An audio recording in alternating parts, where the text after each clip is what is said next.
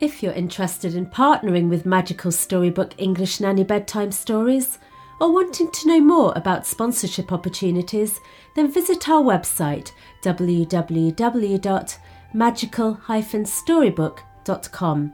You can also download free read along books to accompany our fairy tales.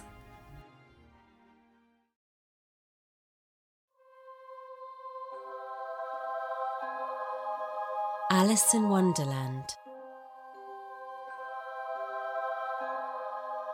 Alice was tired of sitting on the riverbank and having nothing much to do. The sun was making her feel sleepy. She was just thinking about making a daisy chain when a white rabbit ran past and he was talking. Dear oh dear, I'm late, he cried, taking a watch from his waistcoat pocket. Alice had never met a talking rabbit before, and she had definitely never seen one with a waistcoat and a pocket watch. She decided to follow him. A moment later, he disappeared down a rabbit hole, and Alice leant inside to see whether she could see him. But the side of the rabbit hole gave way, and in she fell. Alice felt herself falling down, down through the earth until, bang, she landed with a bump on a pile of dry leaves at the bottom. She looked up. The entrance to the rabbit hole was far above her. Oh dear, I'll never be able to climb back up there, she thought. She saw that she was in a long underground room with a very low ceiling and tiny doors all around the edge. She kneeled down and looked through the keyhole of one of the doors and saw a beautiful garden on the other side. It was filled with bright flowers and water fountains. Goodness, how beautiful it is, thought Alice. If only I was small enough to get through the door. She tried opening it, but it was locked. And I suppose that I'll need a key too. Sitting up, she saw a table nearby. On top of it was a key and a bottle with the words Drink Me on the label. Alice checked to see whether it had the words poison on it. She had read that anything marked poison would make you very ill. The bottle didn't have the word poison on it, so she took a sip. Mmm, she thought, it tastes like custard. Immediately, she began to shrink. Smaller and smaller she became until she was the size of one of the little doors. How curious, she thought. Now I'll be able to go into the lovely garden. And she turned the handle. Oh no, she cried. I forgot that it was locked, and I've left the key up there on the table. Alice was now far too small to reach it. Then, as if by magic, a box appeared next to her. She opened it up, and inside was a cake with the words Eat Me written on it in currants. I will eat it, thought Alice. If it makes me taller, I'll be able to reach the key. And if it makes me even smaller, I'll be able to crawl under the door. So either way, I'll get into the garden. Alice took a bite, and within seconds, she was growing. Whoa! Goodbye, feet! she shouted as she grew taller and taller. She grabbed the key from the table, but now she was too big to fit through the door again, and there was no more of the shrinking potion left. Alice was so upset that she began to cry. In fact, she cried so much that the long hallway began to flood with her tears. Suddenly she heard a voice. It was the White Rabbit. Oh dear, oh dear, I really will be late now, he was panicking. When he saw a big, tall Alice, he dropped the fan and gloves that he was carrying and he ran away.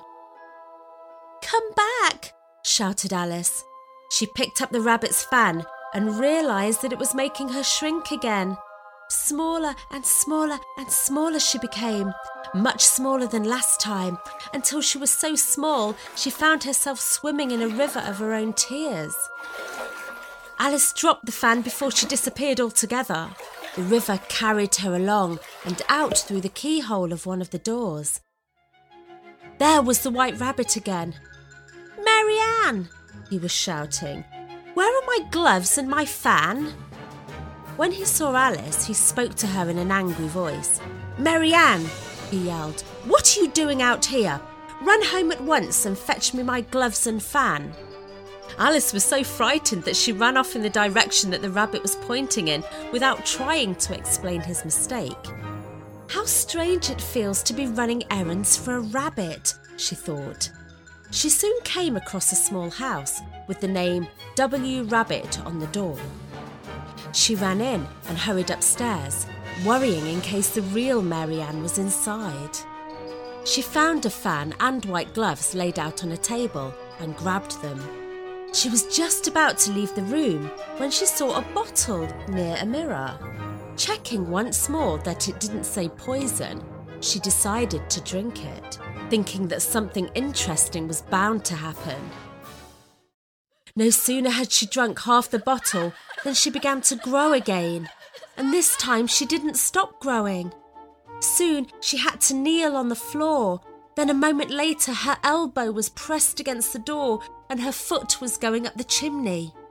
Eventually, she stopped growing, but there was no chance of Alice ever being able to get out of the house while she was this size. She felt very unhappy. Then she heard the White Rabbit's voice again.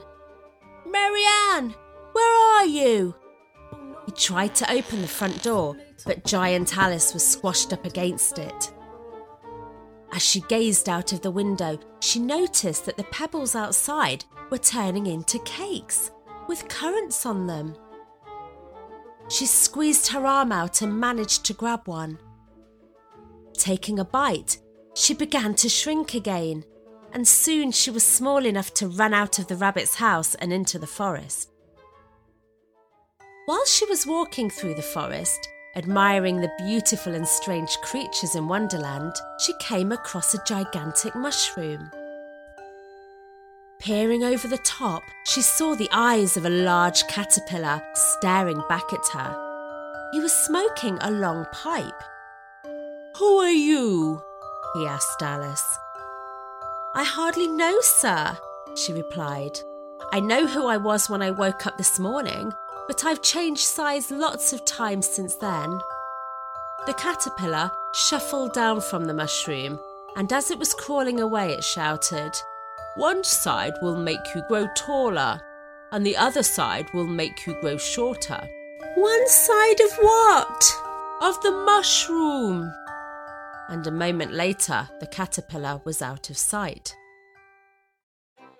Alice broke off a piece of the mushroom from each side and took a tiny bite from each until she was the right size again. Then she came across another house in the forest. She watched as a royal footman knocked on the door. I have an invitation for the Duchess from the Queen to play croquet, he said when another footman opened the door. The footman took the invitation and told Alice that she could go into the house.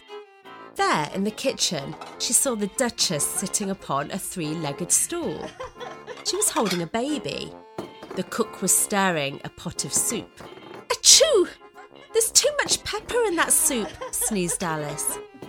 The cook became angry and started throwing pots and pans around the room. If everyone minded their own business, said the Duchess, the world would go round a great deal faster than it does. Alice looked down at the baby that the Duchess was holding and saw that it had turned into a pig. It then got down and trotted off into the forest. What a strange place, said Alice out loud. Alice left the house and looked up into the trees. She saw a cat grinning at her from the branches. It's a Cheshire cat, shouted the Duchess before closing the door. Cheshire cat? Could you please tell me which way I should go? said Alice.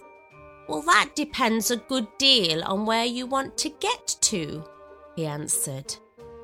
I don't care much where, as long as I get somewhere, she replied. The cat stretched. Then it doesn't matter which way you go. You're sure to get somewhere if you walk long enough. Alice could not deny that this was true. What sort of people live about here? she asked. In that direction, said the cat, waving its paw, lives a hatter. And in that direction, he said, waving the other paw, lives a March hare. Visit whichever you like. They're both mad. But I don't want to go among mad people, Alice remarked. Oh, you can't help that, said the cat. We're all mad here. I'm mad. You're mad. Will you play croquet with the Queen today? Oh, I would like that very much, said Alice, but I haven't been invited. I'll be there, he said, and then he vanished, beginning with the end of the tail and then ending with the grin. Well, I've often seen a cat without a grin, she thought, wandering off, but I've never seen a grin without a cat. She walked on in the direction of the March Hare's house, deciding that he would be the most interesting. Outside the house, a long table was set. The March Hare and the Hatter were having tea, and a dormouse was sitting between them, fast asleep. They were all sitting at one end.